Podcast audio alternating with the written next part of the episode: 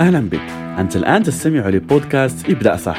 طريقك من الوظيفة للثراء تقديم ياسين حيوي لايف كوتش معتمد ومختص في مجال المال الاستثمار وريادة الأعمال.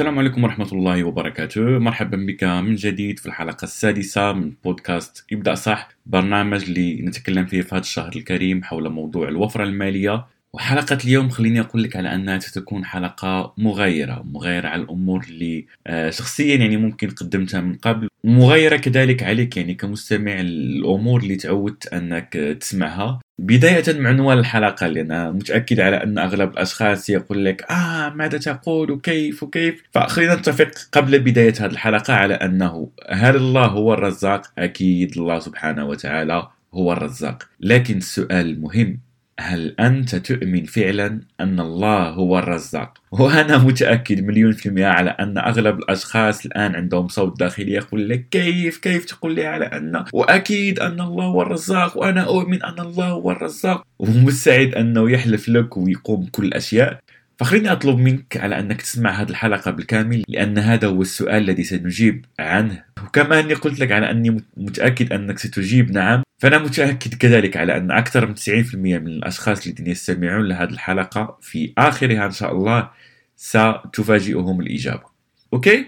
فيلا نبدأ. آه، فترة من فترات حياتي يعني كنت أشتغل في شركة يعني ك freelance. ال freelance يعني كنظام عمل الأشخاص الذين لا يعرفون يعني على أنك تحصل على دخل في المدة التي أنت تشتغل فيها. ويعني وتحصل على دخل في اليوم يعني ليس دخل شهري. لا يعني مثلا اشتغلت 15 يوم فأنت تحصل فقط على 15 يوم اشتغلت 30 آه، يوم تحصل على 30 يوم okay؟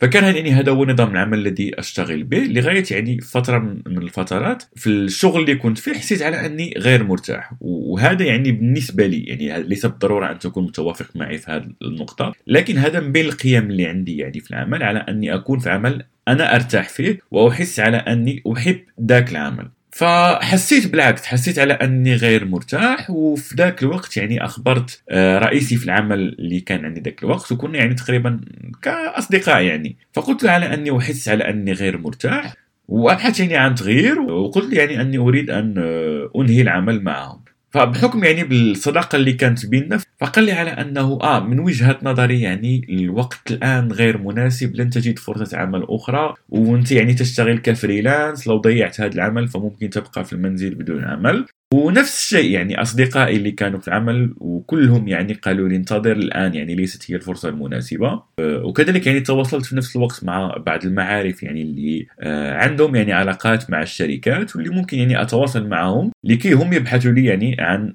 فرص عمل. فقالوا لي نفس الرد صعب حاليا على أنك تجد فرص عمل في هذه الفترة. فانتظر ممكن شهرين ثلاث أشهر أربع أشهر لغاية يعني ما ترجع الأمور لحالها وبعدها ممكن تستقيل وتبحث عن عمل جديد. لكن الحمد لله يعني كنت واصل القناعة على أنه الله سبحانه وتعالى هو من يرزقني وعلى أن ليست الظروف هي التي تعطيني الرزق. لكن الله سبحانه وتعالى رب الظروف هو الذي رزقي بين يديه. ليست الظروف ليس العمل ليس المشاكل. الله سبحانه وتعالى هو اللي يرزقني. فانطلقت من هذه القناعة ومن هذا المبدأ ووضعت الاستقالة.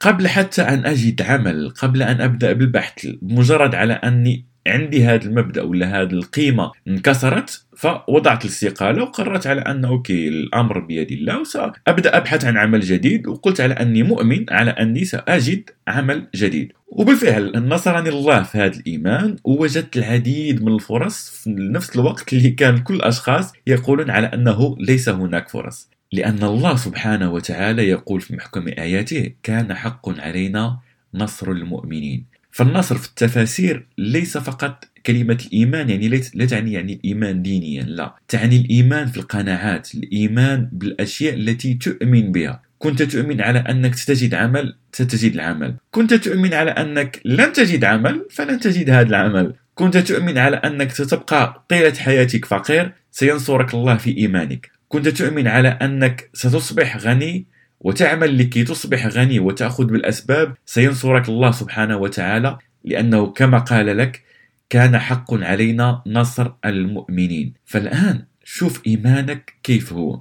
والغريب عن أنه بعدها يعني كنت في نفس العمل وهم كذلك يعني اقترحوا علي يعني اوفر آه، جديدة ولا يعني منصب جديد كنت أطمح للوصول إليه وأعطوه لي الحمد لله يعني في نفس الفترة وبقيت معهم. فلما بقيت يعني ناقشت مع بعض الأصدقاء اللي كانوا يعني معي في نفس العمل فقال لي آه كيف ياسين أنك وضعت الاستقالة ولم يكن لديك فرصة أخرى والأمر فيه مخاطر.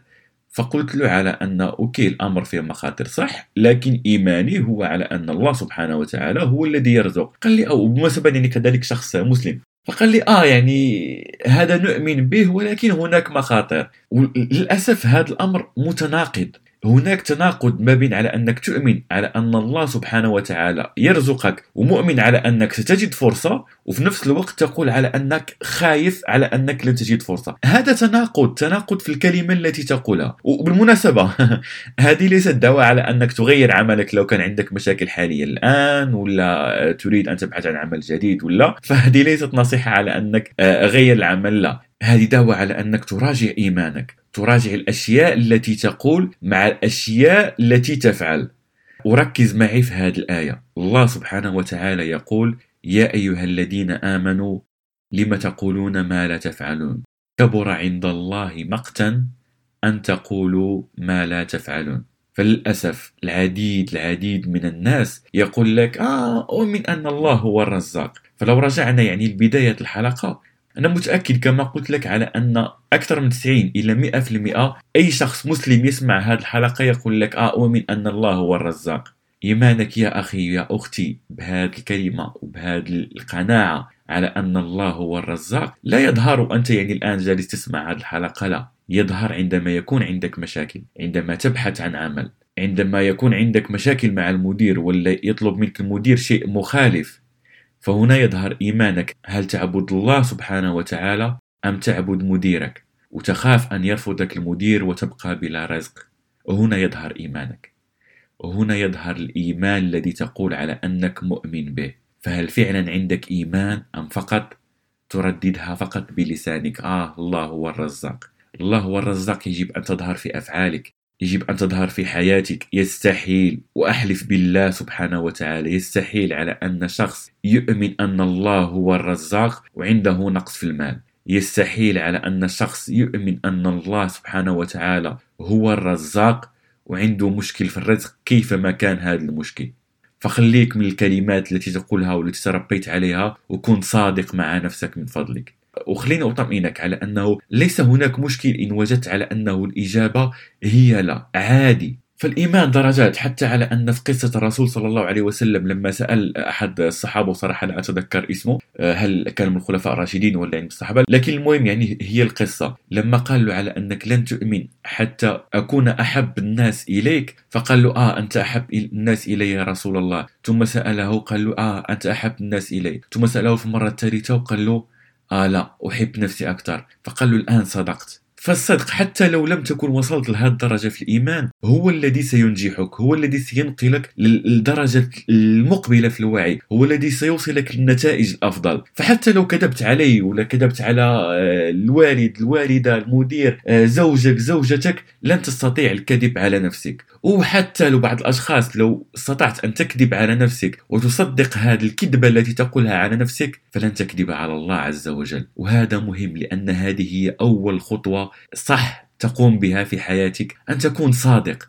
كن صادق مع الله. وخليني أعطيك هذا التمرين واسأل نفسك في موضوع الوفرة. هل تؤمن فعلا أن الله سيعطيك رزق؟ هل سينصرك الله وتحقق الوفرة؟ وخذ لك دقيقة دقيقتين خمس دقائق اجلس جلسة صادقة مع نفسك واسمع لصوتك الداخلي.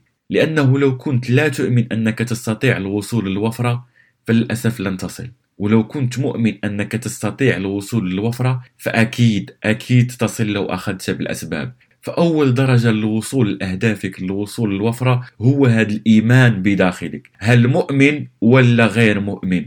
هل تقول على أنك مؤمن أن الله يرزقك ولا تؤمن فعلا وحقا أن الله هو الرزاق؟ أجب عن هذا السؤال ولا تبخل على أصدقائك إن كنت ترى فعلا أن هذه المعلومات قيمة. شاركها مع أصدقائك. وأراك غدا في تتمة هذه المواضيع وموضوع جد جد مهم غدا كذلك إن شاء الله. لا تنسى ابدأ صح تنجح صح.